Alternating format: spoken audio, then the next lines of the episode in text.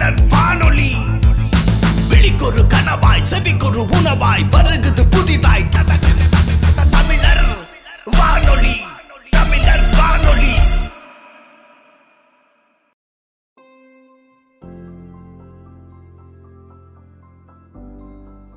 வணக்கம் சகோ, நீங்க கேட்டுட்டு இருக்கிறது தமிழர் வானொலி.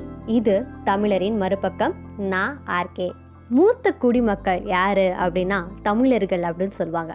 அதை கேட்கும் போதே ரொம்ப ரொம்ப பெருமையாகவும் இருக்கும். அதுவும் தமிழர்களுக்கு சொல்லும் போதே அப்படியே உடம்பெல்லாம் பூரிச்சு போகும். ஆனால் தமிழர்களுடைய பழக்கங்களும் வழக்கங்களும் காலப்போக்கில் மாற்றப்பட்டது, மறைக்கப்பட்டது. தமிழர்களுக்கு என்ன நடக்குது, நாம் இப்போ செஞ்சிட்டு இருக்கிறது தான் நம்ம முன்னோர்கள் செஞ்சிட்ருக்காங்களா, செஞ்சிட்டு இருந்தாங்களா அப்படின்றது நம்மளுக்கு எப்பயுமே ஒரு கேள்விக்குறி தான். நிறைய விஷயங்கள் எதுக்கு செய்கிறோம் அப்படின்றதே தெரியாமல் செஞ்சுக்கிட்டு இருக்கோம். ஆனால் தமிழர்கள் செஞ்சு சொல்லி கொடுத்த விஷயத்துலேயும் செஞ்சுட்டு போன விஷயங்கள்லையும் ஒவ்வொரு அறிவியல் ஒழிஞ்சிக்கிட்டு இருக்கிறது 100% உண்மையான விஷயம். அது எல்லாமே நமது நன்மைக்காக தான் அப்படின்றது காலப்போக்கில் நாம் இப்போ தான் உணர ஆரம்பிச்சிருக்கோம். உதாரணத்துக்கு, என் பாட்டிக்கு கிட்டத்தட்ட 75 வயது, ஆனால் என் அப்பாவுக்கு 50 வயசு தான். ஆனால் என் பாட்டிக்கு சுகர் கிடையாது, ப்ரெஷர் கிடையாது, சாதாரண ஒரு மூட்டு வலி கூட கிடையாது. ஆனால் என் அப்பாவுக்கு ப்ரெஷர் இருக்குது, எங்கள் அம்மாவுக்கு மூட்டு வலி இருக்குது. அவங்க 2 பேருக்கும் 40-50 வயது தான். இந்த தலைமுறைகள் 40-50 வயதுலேயே மூட்டு வலி அது இதுன்னு புது புது நோய்களால் கஷ்டப்படுறாங்க. இதுக்கு அடுத்த தலைமுறைகள் பல நோய்களால் 30 வயது 20 வயதுலேயே வருவதற்கு நிறைய வாய்ப்புகள் இருக்குது. என்னதான் வித்தியாசம் இந்த தலைமுறைக்கும் அந்த தலைமுறைக்கும்? ஏன் அந்த தலைமுறை இவ்வளவு ஆரோக்கியமாக இருந்தாங்க, அடுத்து வர வர தலைமுறைகள் ஏன் இவ்வளவு ஆரோக்கியம் இல்லாமல் இருக்காங்க அப்படின்னா உணவு பழக்கங்களை சொல்லலாம். முதல் விஷயம் உணவு. உணவில் பல விஷயங்கள் மாற்றப்பட்டுருச்சு. எப்படி சாப்பிட்றது முதற்கொண்டு நம்மளுடைய முன்னோர்கள் அறிவியல் பூர்வமாக அழகாக சொல்லியிருந்தாங்க. ஆனால் காலங்கள் போக போக நம்ம இஷ்டத்துக்கு நம்மளுக்கு பிடிச்ச மாதிரி, சொல்லப்போனால் சொகுசாக இருக்கணும் அப்படின்னு சொல்லி நம்மளுக்கு பிடிச்ச மாதிரி நம்ம மாற்றிக்கிட்டோம். சித்த மருத்துவம் அப்படின்றது தெரியும். சித்த மருத்துவம்ன்றது நம்மளுடைய மருத்துவம் அப்படின்றது தான் சித்த மருத்துவம். இந்த சித்த மருத்துவத்தில், அதுவும் தமிழர்களுடைய சித்த மருத்துவத்தில் சொல்லக்கூடிய விஷயம் என்னன்னா, உணவே மருந்து, மருந்தே உணவு. அதுதான் அவங்க சொல்கிறது. நீங்கள் உதாரணத்துக்கு இப்போ என் பாட்டிகிட்ட போய் எனக்கு அப்பா சளி பிடிச்சிருக்கு அப்படின்னு சொல்லி அப்படியே எனக்கு மூக்கெல்லாம் ஒழுதுப்பா அப்படின்னு சொல்லி சொன்னான். என் பாட்டி என்கிட்ட நல்ல ரசத்தை வச்சு நிறைய மிளகு போட்டு சாப்பிடு, சரியாயிடும் அப்படின்னு தான் சொல்லுவாங்க. இதுதான் உணவே மருந்து, மருந்தே உணவுன்ற சித்த மருத்துவம். இதில் இந்த மாதிரி விஷயங்கள் தான் சொல்லுவாங்களே தவிர நிறைய டேப்லெட்ஸ் எடுத்துக்கோ, அதை எடுத்துக்கோ, இதை எடுத்துக்கோ அப்படிலாம் சொல்ல மாட்டாங்க. சளி பிடிச்சா மிளகு ரசம், காய்ச்சல் வந்தால் தூதுவளை ரசம், அந்த மாதிரி உணவுகளிலே மருந்துக்களை கண்டுபிடிச்சவங்க தான் தமிழர்கள். ஆனால் காலப்போக்கில் அந்த வாசகம் எப்படி மாறிடுச்சுன்னா, உணவே நஞ்சு, நஞ்சே உணவு அப்படின்ற மாதிரி மாறிடுச்சு. யாரை கேட்டாலும் இதை சாப்பிட்டா நல்லது கிடையாது, இதை சாப்பிட்டா நல்லது கிடையாது, இப்படி சாப்பிடக்கூடாது அப்படின்னு சொல்கிறாங்க. எல்லாருமே வேலைக்கு போகிற அவசரத்தில் குக்கர் சாதம் வச்சுட்டு போயிடுறோம். குக்கரில் டக்குன்னு 5 நிமிஷத்தில் விசில் வந்துருச்சு, அப்பாடா சாப்பாடு முடிஞ்சிருச்சு அப்படின்ற மாதிரி காலப்போக்கத்தில் அவசர வாழ்க்கையில் நம்மளும் அவசரமாக மாறிக்கிட்டே இருக்கோம். ஆனால் அந்த குக்கர் சாதமே நல்லது இல்லைன்றாங்க. ஏப்பா, நம்ம சாப்பிட்றது அந்த சாதம் தானப்பா, நம்ம உழைக்கிறதே அந்த சாப்பாடுக்காக தானப்பா, ஆனால் அதுவே நல்லது இல்லைன்றீங்களேப்பா அப்படின்ற மாதிரி இருக்குது. இதை சாப்பிட்டா அது நல்லது இல்லை, இதை சாப்பிட்டா அதுவும் நல்லது இல்லை, அப்போ எதுதான்ப்பா நல்லது அப்படின்ற மாதிரி ஒரு கேள்வி நம்மளுக்குள்ளேயே வர ஆரம்பிச்சிருச்சு. என்னதான் நல்லது, நம்ம முன்னோர் என்னதான் சாப்பிட்டாங்க, அவங்கள என்ன சாப்பிட்டு நம்ம நம்மளோட உடம்ப தேத்துறது, அவங்க கடைபிடிச்ச பழக்க வழக்கங்கள் என்ன, இதை பத்தி இன்னும் தெரிஞ்சுக்க இதை தொடர்ந்து கேளுங்க ஒரு சிறிய பாடலுக்கு பிறகு.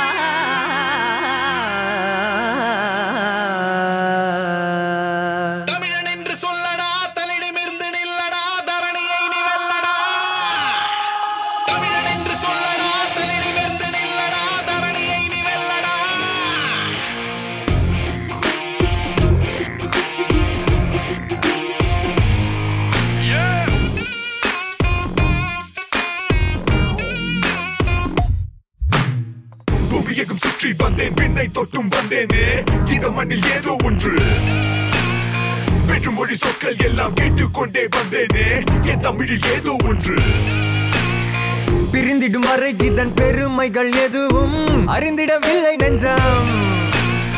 மறுபடி பதத்தினை நான் பாதிக்கும் பொழுது சிலிர்க்குது தேகம் கொஞ்சம். நரம்புகள் அனைத்திலும் மரம் எனும் உரம்தான், உலகத்தின் முதல் நிறம் தமிழ் நிறம்தான். 7 கோடி முகம் ஆனால் ஒரே ஒரு பெயர்தான், அது வெறும் பெயர் இல்லை எங்கள் உயிர்தான். தமிழன் என்று சொல்லடா, தலை நிமிர்ந்து நில்லடா, தரணியை நீ வெல்லடா. தமிழன் என்று சொல்லடா, தலை நிமிர்ந்து நில்லடா, தரணியை நீ வெல்லடா. தமிழன் என்று சொல்லடா, தலை நிமிர்ந்து நில்லடா, தரணியை நீ வெல்லடா. சொல்லடா, தலை நிமிர்ந்து நில்லடா, தரணியை நீ வெல்லடா. பிஜா பகல் உண்டு வந்தேன், பாஸ்தா தின்று வந்தேனே, இட்லியில் ஏதோ ஒன்று ராக் அண்ட் ரோல் கேட்டு வந்தேன், ஜாஸில் மூழ்கி வந்தேனே, நம் வரையில் ஏதோ ஒன்று. உறவுகள் என்னும் சொல்லின் அர்த்தம் கண்டு பிடிக்க வேறு இடம் மண்ணில் இல்லை. மொழி வெறும் மொழி இல்லை, பழி என்று உரைத்த வேறு இனம் எங்கும் இல்லை. நரம்புகள் அனைத்திலும் மரம் எனும் உரம்தான், உலகத்தின் முதல் நிறம் தமிழ் நிறம்தான். 7 கோடி முகம் ஆனால் ஒரே ஒரு பெயர்தான், அது வெறும் பெயர் இல்லை எங்கள் உயிர்தான். தமிழன் என்று சொல்லடா, தலை நிமிர்ந்து நில்லடா, தரணியை நீ வெல்லடா. தமிழன் என்று சொல்லடா, தலை நிமிர்ந்து நில்லடா, தரணியை நீ வெல்லடா.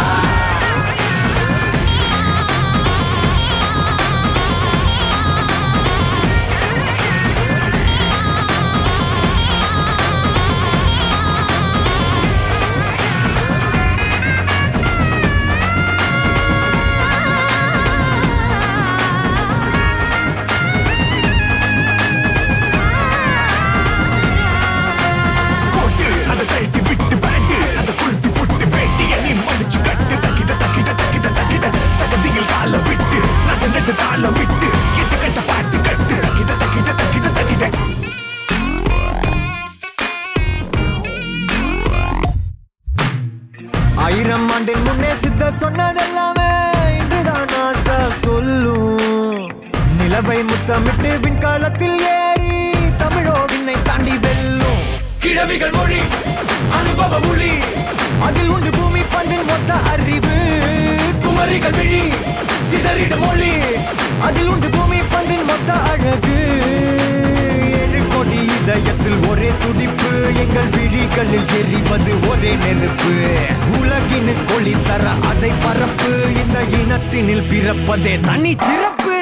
தமிழன் என்று சொல்லடா, தலை நிமிர்ந்து நில்லடா, தரணியை நீ வெல்லடா. தமிழன் என்று சொல்லடா, தலை நிமிர்ந்து நில்லடா, தரணியை நீ வெல்லடா.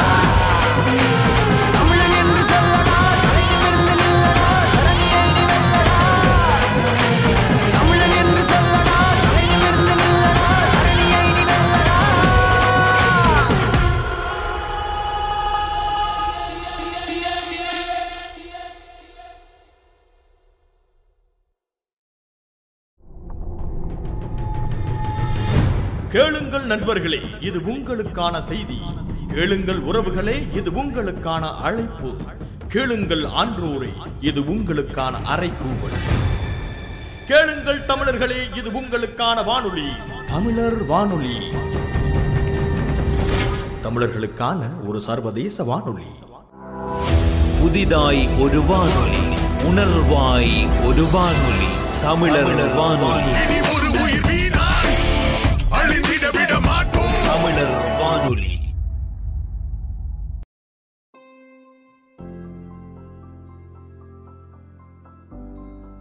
தமிழர்களால மறக்கப்பட்ட உணவு பழக்க வழக்கங்களை பத்தி தான் பேசிட்டு இருக்கோம்.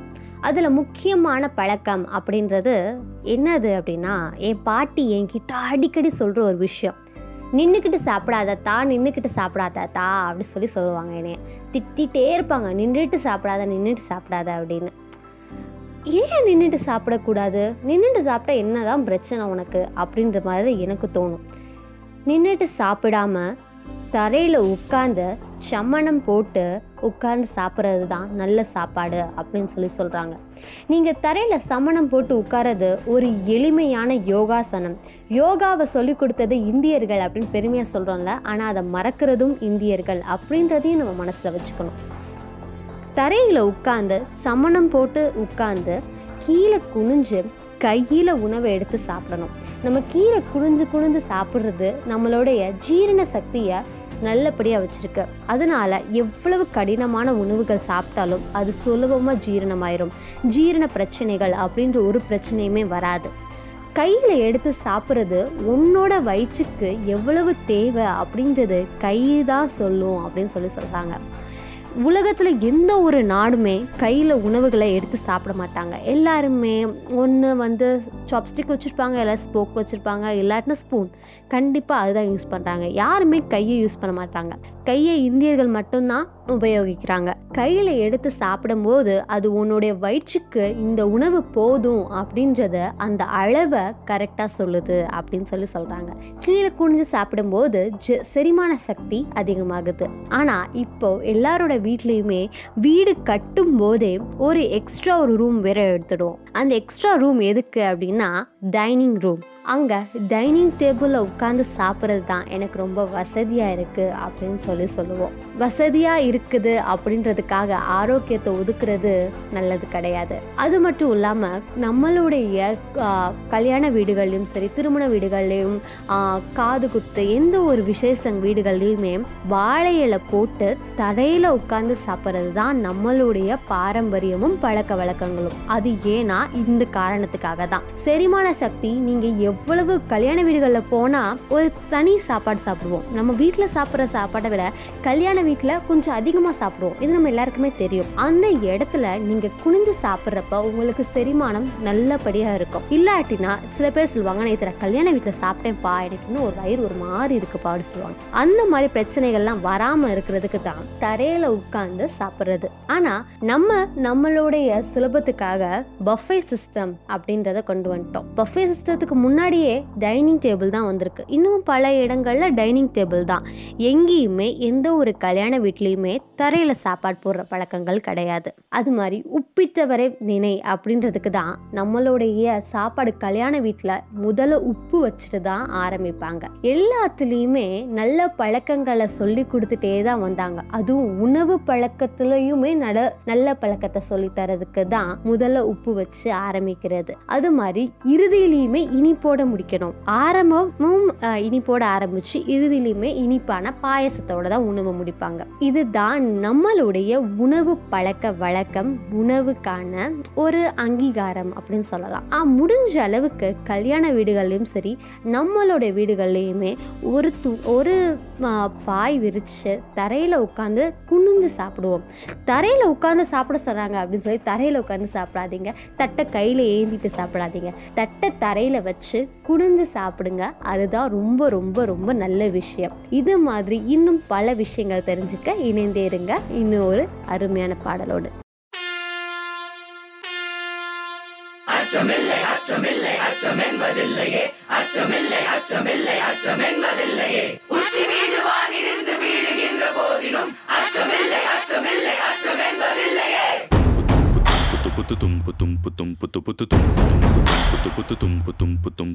சூரியன் அரவணைக்கணும், சீருடை மினுமினுக்கணும், நம்மோட கைகோத்து புதிய உலக தொடங்கணும். ஆன் பண்ணா மழை சிரிக்கணும், பூம் சொன்னா வழி பிறக்கணும், பாக்கண்ணா ஒன்னொன்னா நிறைய களைய புடுங்கணும். மிடுக்கா நம்மாளு நடக்க நடக்க விசில் பறக்க விவசாயம் 2.0. எடுக்கா கையெல்லாம் கலப்பை எடுக்க நெருப்பு தெரிக்க விவசாயம் 2.0.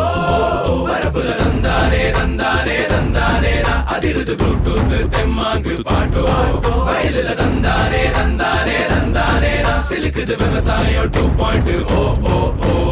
தமிழன் என்று தமிழன் என்று தமிழன் என்று தமிழன் என்று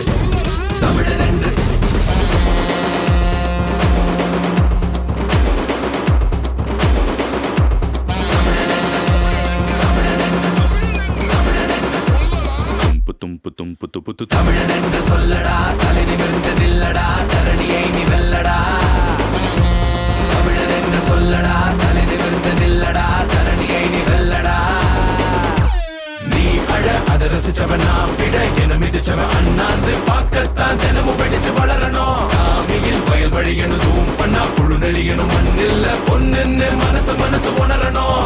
அடுக்கு வீடெல்லாம் கிடிச்சு உடச்சு வயல் பெரிய விவசாயம் 2.0 படிச்ச பிள்ளைங்க நிலத்தில் இறங்கி கலக்கு கலக்க விவசாயம் 2.0 வரப்புல தந்தாரே தந்தாரே தந்தாரே நான் அதிருந்து புழுக்கு தெம்மாங்கு பாட்டோ வயலில் தந்தாரே தந்தாரே தந்தாரே நான் சிலுக்குது விவசாயம் 2.0.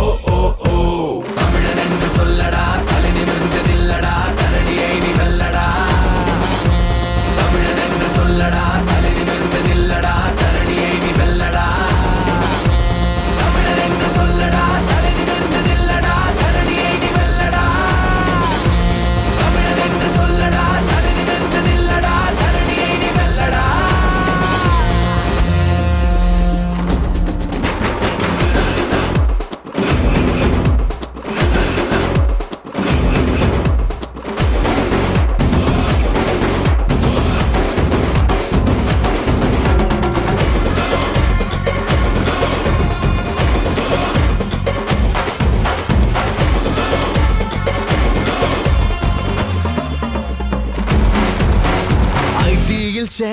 ஸ்விக்கியில் சோறு பப்ஜியில் வார நேத்து நேத்து வானத்தை பார்த்து வா சொல்லும் யூத்து கம்மாவின் காத்து சேர்த்து கூத்து ஒன்னாச்சுன்னா உடம்பும் மனசும் புதுசா மாறும் கனவும் பாக்கெட்டும் ஒன்னாச்சுன்னா உலகம் முழுக்க அழகே. வெளிநாட்டுக்கு நான் தந்த மூளையெல்லாம் நம்ம தாய் மண்ணை காப்பாத்த ஒன்னாச்சே. நம்ம கோமாளின்னு சொன்ன கூட்டமெல்லாம் கலெக்ஷனை பார்த்த பின்ன பயந்துடுச்சு. தமிழன் என்று சொல்லடா தலை நிமிர்ந்து நில்லடா தரணியை நீ வெல்லடா. தமிழன் என்று சொல்லடா தலை நிமிர்ந்து நில்லடா தரணியை நீ வெல்லடா. தமிழன் என்று சொல்லடா தலை நிமிர்ந்து நில்லடா தரணியை நீ வெல்லடா. தமிழன் என்று சொல்லடா தலை நிமிர்ந்து நில்லடா தரணியை நீ வெல்லடா.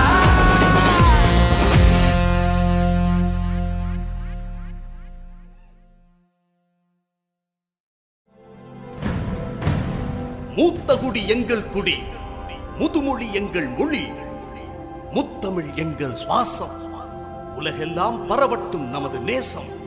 வா தமிழா வா. இது தமிழர் வானொலி, தமிழர்களுக்கான சர்வதேச வானொலி உலகெங்கும்.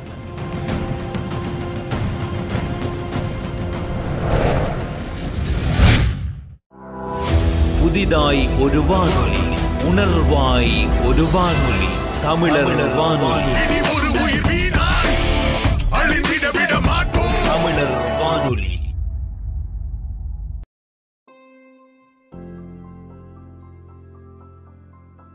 தமிழர்களுடைய பாரம்பரிய உணவுகள் என்னவென்று கேட்டா சிறுதானியங்கள். சிறுதானியங்களுடைய பெயர்களை அடுக்கிக்கிட்டே போலாம். சாமை, கேழ்விறகு, குதிரைவாளி அப்படின்னு சொல்லி இது எல்லாமே அவங்க சாப்பிட்டு ஆரோக்கியமாக வாழ்ந்தாங்க. அப்போ அரிசி, இட்லி, தோசை, அப்பெல்லாம் இதெல்லாம் தமிழர்களோட உணவு இல்லையாம்மா அப்படின்னு உங்களுக்கு கேட்க தோணும்ல. இது தமிழர்களுடைய உணவு கிடையாது.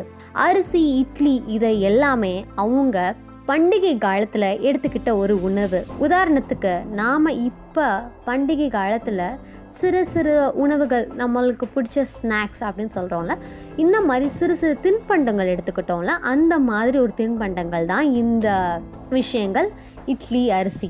ஆனால் காலப்போக்கில் மேல்நாட்டுடைய கலாச்சாரங்களை பார்த்து நாமளும் அரிசி உணவை எடுத்துக்கலாம் அப்படின்னு சொல்லி மறைக்கப்பட்ட, மறந்து போன உணவுகள் தான் இந்த சிறுதானிய உணவுகள்.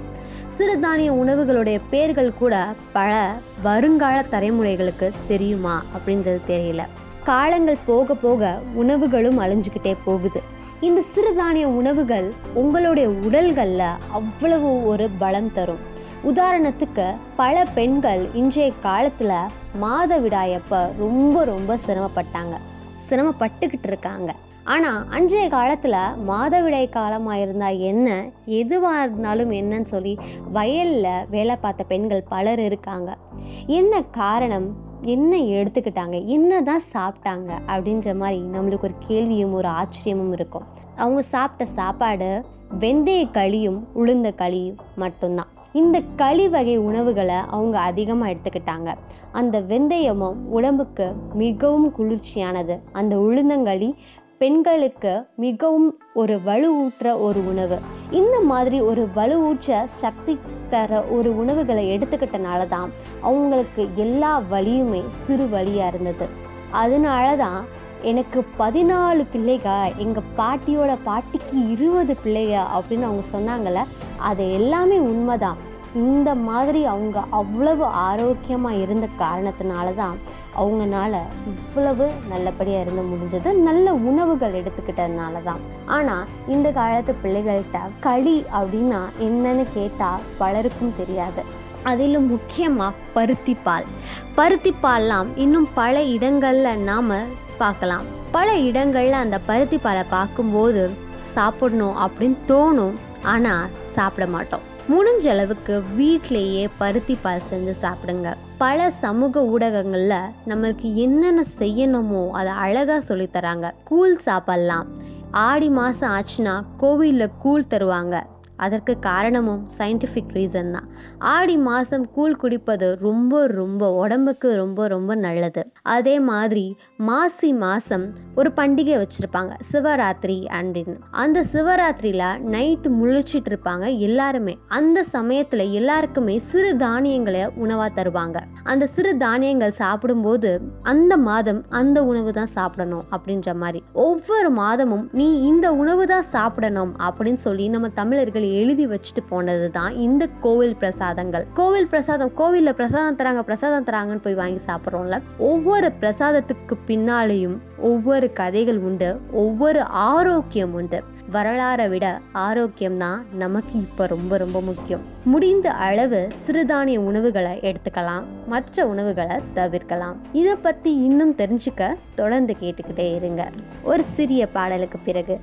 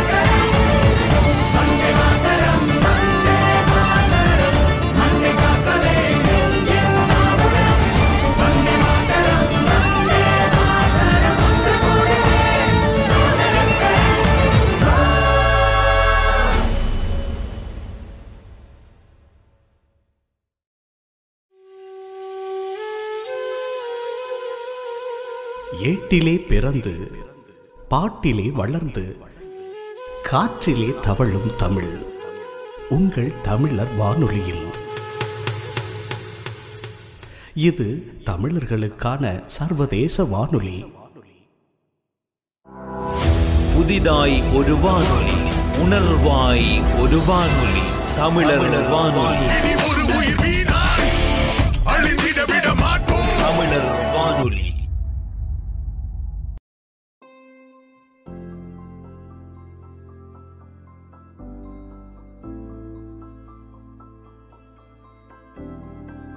உணவே மருந்து, மருந்தே உணவு. நம்ம சித்த மருத்துவத்தில் இதை சொல்லியிருக்காங்க அப்படின்னு நான் சொன்னேன். இதில் சில மருந்துகளை பற்றி நான் இப்போ உங்கள் கூட பகிர்ந்துக்கிறேன். வாழைத்தண்டு சிறுநீரக கல்லை போக்கும். சிறுநீரக கல்லுக்கு கிட்டத்தட்ட நம்ம ஸ்பெஷலிஸ்ட் கிட்ட போனால், டாக்டர்கிட்ட போனால் 10,000 கிட்ட ஆகும். கல் பெருசாக இருந்தது அப்படின்னா லேப்ரோஸ்கோபி பண்ணி தான் எடுப்பாங்க. ரொம்ப ரொம்ப வலியை தரக்கூடிய ஒரு பெரிய பிரச்சனை. இதுக்கு நம்ம தினந்தோறும் வாழைத்தண்டு சாறு எடுத்து குடிச்சிட்டு வந்தால் கண்டிப்பாக அது குணமடைஞ்சிரும். வெங்காயம், வெங்காயத்தை பச்சையாக சாப்பிட்றது கேன்சர் நோயை பக்கத்தில் கூட வரவிடாமல் தடுக்கக்கூடிய ஒரு ஆரோக்கியம். கருவேப்பிலை சாப்பிடும் போதும் தாளிக்கும் போது போட்டுட்டு சாப்பிடும்போது தட்டோட ஓரத்தில் வைக்கிறது கருவேப்பிலை கிடையாது. கருவேப்பிலை பெண்களுக்கு தரக்கூடியது நிறைய நன்மைகள் உண்டு. கருவேப்பிலை கர்ப்பப்பைக்கு மிகவும் நல்லது. அது மட்டும் கிடையாது, வாரந்தோறும் கருவேப்பிலை துவையல், புதினா துவையல், மல்லி துவையல் இது போன்ற பல விஷயங்களை நம்ம எடுத்துக்கிட்டோம் அப்படின்னா அது ரொம்ப ரொம்ப உடலுக்கு நல்லது. நல்ல குளிர்ச்சியை தரும், ஒரு ஆரோக்கியத்தை தரும்.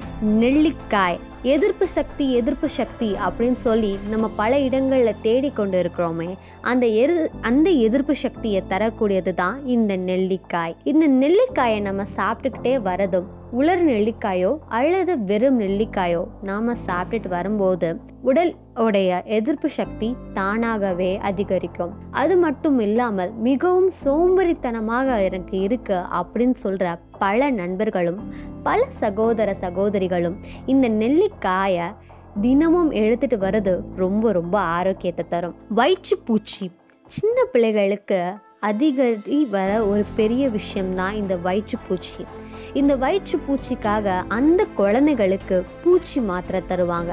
அதை முடிஞ்ச அளவுக்கு தவிர்த்துட்டு தேங்காய் பால் கொடுக்கலாம். தேங்காய் பால் பிள்ளைகளுக்கு ஒரு பெரிய புத்துணர்ச்சியும் தரும், அந்த வயிற்றுப்பூச்சியும் சுத்தம் செய்துவிடும். அதுபோல் வயிற்று புண்ணுக்கு சிறந்த மருந்து பருத்திப்பால். முடிஞ்ச அளவுக்கு வீடுகளில் பருத்திப்பால் செஞ்சு வாரத்தில் ஒரு நாள் பருத்திப்பால் அப்படின்னு சொல்லி பருத்திப்பாலை உண்றது ரொம்ப ரொம்ப நல்லது. காலங்கள் போக போக பல மருந்துகள் நம்மளுடைய வீட்டிலேயே, நம்மளுடைய சமையல் அறையிலே தான் இருக்குது. அதை மறந்துடக்கூடாது. ஸ்பெஷலிஸ்ட்டுக்கிட்டேயுமே டாக்டர்ஸ்கிட்டையும் புது புது நோய்கள் கண்டுபிடிச்சிக்கிட்டு இருக்காங்க. நம்மளும் எல்லாத்துக்கும் அவங்கள தேடி போகிறத விட நம்மளுடைய பாரம்பரியத்தில் சொல்லப்பட்ட பல மருந்துகள் இருக்குது. அதை சிறிது ஆராய்ச்சி செஞ்சு முடிந்த அளவு அந்த மருந்துகளை எடுத்துக்கலாம். கண்களுக்கு நல்லது அப்படின்னு சொல்லுவாங்க, விளக்கெண்ணெய் வைங்க அப்படின்னு சொல்லுவாங்க. ஆனால் நாம் அது எல்லாமே நல்லது கிடையாது. மூட நம்பிக்கைகள் இது எனக்கு பிடிக்காது அப்படின்னு சொல்லி தவிர்த்து கொண்டு இருக்கிறோம். ஆனால் இது எல்லாமே நம்மளுடைய பாரம்பரியம், நம்மளுடைய முன்னோர்கள் பயன்படுத்திட்டு வந்தது. சமையலில் முடிந்த வரை நல்லெண்ணெயை பயன்படுத்துறது ரொம்ப ரொம்ப நல்லது. நல்லெண்ணெய் உங்களுடைய உடம்பை சுத்திகரிக்கப்படுது, உங்கள் உடம்பை ஒரு குளிப்பாட்டுது அப்படின்னே சொல்லலாம். உடல் உடம்பை குளிப்பாட்டுது அப்படின்னு சொல்லலாம். அதனால் முடிந்த அளவுக்கு உணவுகளில் நல்லெண்ணெய் எடுத்துக்கோங்க. இந்த மாதிரி நிறைய பல உணவுகள் நம்மளுடைய வீட்டிலேயே, நம்மளுடைய சமையல் அறையிலேயே, நம்மளுடைய அஞ்சரை பெட்டி டப்பாலேயே இருக்கும். எடுத்து அதை பயன்படுத்துங்க. இதுதான் நம்மளுடைய சித்த மருத்துவம் சொல்கிறது, உணவே மருந்து, மருந்தே உணவு. ஒரு சிறிய பாடலுக்கு பின்பு மீண்டும் பல விஷயங்களோடு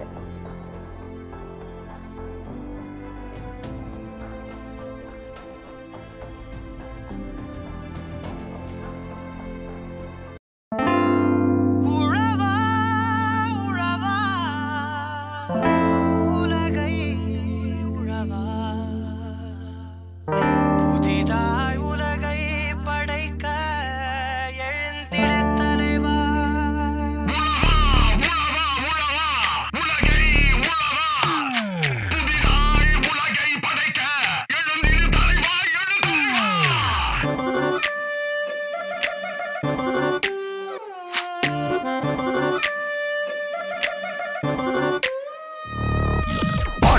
கூட்டனை உனக்குள்ளே கூட்டிடு, மண்ணெனும் தாயிவள் உயிரினை வீட்டிடு, மரபணு யாவிலும் உளவன தீட்டிடு, நாம் இனி யார் என எதிரிக்கு காட்டிடு.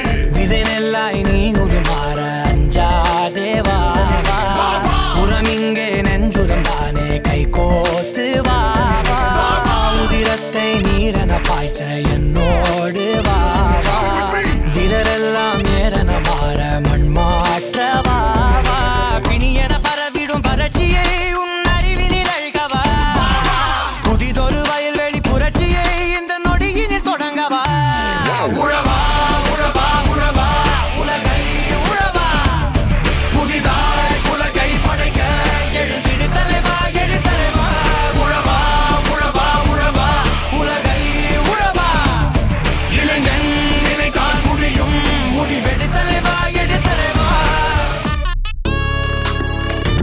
ஆடியும் பாடியும் உழைத்திட்ட நம் எண்ணம் கணினியின் திரையினில் சிறைப்பட்டு கிடப்பதா, உழவனின் கட்டுடல் உழைத்திட கிடைக்கையில் விசை போரி தரையினில் மனிதர்கள் நடப்பதா, உலகின் முதல் பேரறிவாளன் நீதானே வா, தரையில் கால் வைத்திடும் தேவதை நீதானே வா, பூதம் உடன் வரும் தோழன் நீதானே வா, பசியாற்றி மகிழ்கிற தாயும் நீதானே வா, சுமையை இந்த வயல்களில் இறக்கவா, நெளிந்திடும் பூக்களின் தகதியில் இளம் சரித்திரம் செதுக்கவா, உழவா உழவா உழவா உலகை உழவா, புதிதாய் உலகை படைக்க எழுந்திடு தலைவா எழுத்தலைவா, உழவா உழவா உழவா உலகை உழவா, இளைஞன் நினைத்தால் முடியும் முடிவெடு தலைவா எழுத்தலைவா.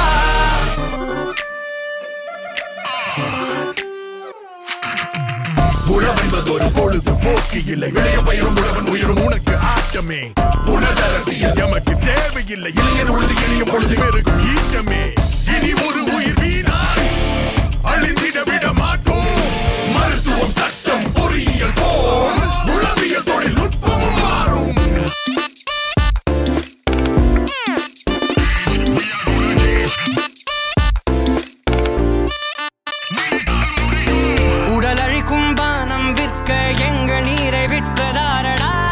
புகையுமிழும் மாலைக்காக எங்கள் மண்ணை விற்பதாரடா, இலவச மின்சாரம் வேண்டாம், ஒளியினில் மின்சாரம் காண்போம், கடன்களை நீ நீக்க வேண்டாம், உழைப்பினில் எல்லாமே தீர்ப்போம், மண்ணை ஆட உழவனே நீதான் உண்மை பச்சை தமிழனே, நிலம் கீழ்த்திடும் முந்தன் தோளின் ஏரோடி, எதிரிகளின் முகம் கிழித்திட ஒன்றாய் கூடி போராடு, உழவா உழவா உழவா உலகை உழவா, புதிதாய் உலகை படைக்க எழுந்திடு தலைவா எழுத்தலைவா, உழவா உழவா உழவா உலகை உழவா, இளைஞன் நினைத்தால் முடியும் முடிவெடு தலைவா எழுத்தலைவா, உழவா உழவா உழவா உலகை உழவா, புதிதாய் உலகை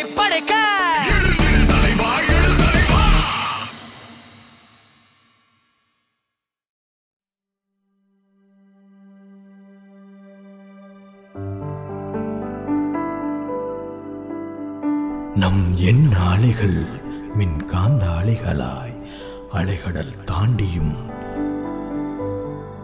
இது தமிழர் வானொலி, தமிழர்களுக்கான சர்வதேச வானொலி.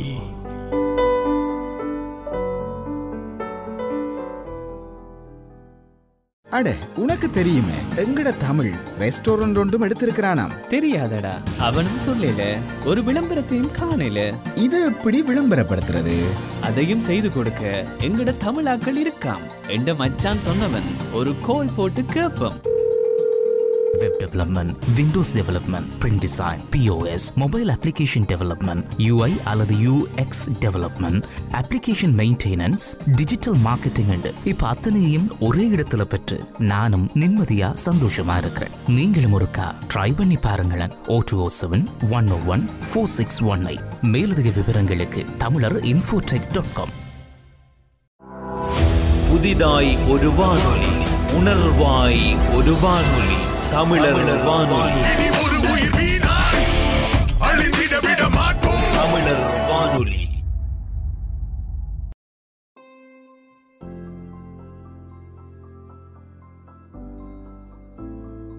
தமிழர்களுடைய பாரம்பரிய உணவு சிறுதானிய உணவுகள் அப்படின்னு சொல்லியிருந்தேன். அப்போ இட்லி தோசை எல்லாம் தமிழர்களின் உணவு அல்லவா என்று கேட்பீங்க. இட்லி தோசையும் தமிழர்களின் உணவுதான், ஆனால் அது அளவான உணவு, தினம்தோறும் எடுக்கக்கூடிய உணவுகள் அல்ல. இட்லி தோசை மாவு எப்படி செய்வாங்க?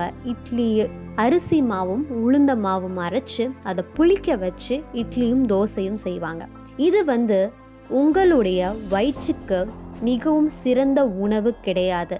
இதை நாம் தினந்தோறும் எடுத்துக்கிறது ரொம்ப பெரிய கொடுமையான ஒரு விஷயம். இது உங்களுடைய உடம்புக்கு நல்லது அல்ல. இது கூட பரவாயில்ல, ஆனால் காலப்போக்கில் இன்ஸ்டன்ட் அப்படின்ற வார்த்தை நம்மளோடையே ஒட்டி போச்சு. அந்த இன்ஸ்டண்ட்டுக்காக நம்ம நிறைய எடுத்துக்கிறோம். அந்த உணவுகளுமே அளவாக தான் இருக்க வேண்டும், அதிகமாக இருக்கக்கூடாது. இதை சாப்பிட்லன்னா என்னப்பா, நான் வாழ்கிறதே அந்த சாப்பாடு சாப்பிட்றதுக்கு தானப்பான்னு. அந்த சாப்பாடுக்கு தான்ப்பா வாழ்கிறோம். அந்த வாழ்க்கையை ரசித்து நல்ல சாப்பாடாக சாப்பிடுவோம், ஆரோக்கியமான சாப்பாடாக சாப்பிடுவோம், நம்மளுடைய பாரம்பரிய சாப்பாடை சாப்பிடுவோம். உணவு நமக்கு ஒரு புதிய உணர்வை தரும். அந்த உணவு யோசிக்க சிந்தனையை தரும். அந்த சிந்தனை உங்களை செயல்பட செய்யும். உங்களுடைய செயல்பாடு இந்த சமூகத்துக்கு பெரிய மாற்றத்தை தரும். உணவு அப்படின்னு சொல்லி அதை அலட்சியமாக எடுத்துக்க கூடாது. அந்த உணவு தான் உங்களுக்கான ஒரு அடையாளமும் உங்களுக்கான ஒரு அங்கீகாரமும். அந்த உணவு பொருட்களை சாப்பிடும்போது உங்களுக்கு இந்த உலகத்தில் நான் அப்படி சாப்பிட்றேன் அப்படின்னு சொல்லி ஒவ்வொரு வாயும் ரசித்து சாப்பிட்டா உங்களுடைய உணவு உங்களுக்கு கண்டிப்பாக நன்மையை தான் செய்யும். பிங்காட்ட அறிஞர் ஒரு சொன்னார், ஒரு இனத்தை நீ அழிக்கணும் அப்படின்னா அவங்களுடைய உணவு பழக்கத்தை நீ முதல்ல அழிச்சா போதும். அந்த உணவு பழக்கத்தை நீ அழிச்சிட்ட அப்படின்னா அந்த இனம் சுலபமாக அழிஞ்சிடும் அப்படின்னு. இதில் நம்மளுக்கும் இந்த தத்துவத்தை நாம் எடுத்துக்கலாம். நம்மளுடைய உணவு பழக்கங்கள் அழிஞ்சு போகலை, ஆனால் மறந்து போயிட்டோம். மறந்துக்கிட்டு இருக்க நம்மளுடைய உணவு பழக்கங்களை நம்மளால் மட்டும்தான் மீண்டு எடுக்க முடியும். தினம்தோறும் சிறுதானிய உணவுகளை கொஞ்சம் எடுத்துக்கலாம். நம்ம வீட்டு குழந்தைகளுக்கு சிறுதானிய உணவுகளை பற்றி சொல்லலாம். சிவப்பு அரிசி அப்படின்னு ஒரு அரிசி இருக்கு, இது பலருக்கும் தெரியாது. சாம அரிசிக்கும் மீன் குழம்புக்கும் ஆஹா ஏக பொருத்தம், அவ்வளவு அருமையாக இருக்கும். இதுவும் பலருக்கு தெரியாது. கம்பங்கூழுக்கும் கருவாட்டுக்கும் அவ்வளவு அருமை, இதுவும் தெரியாது.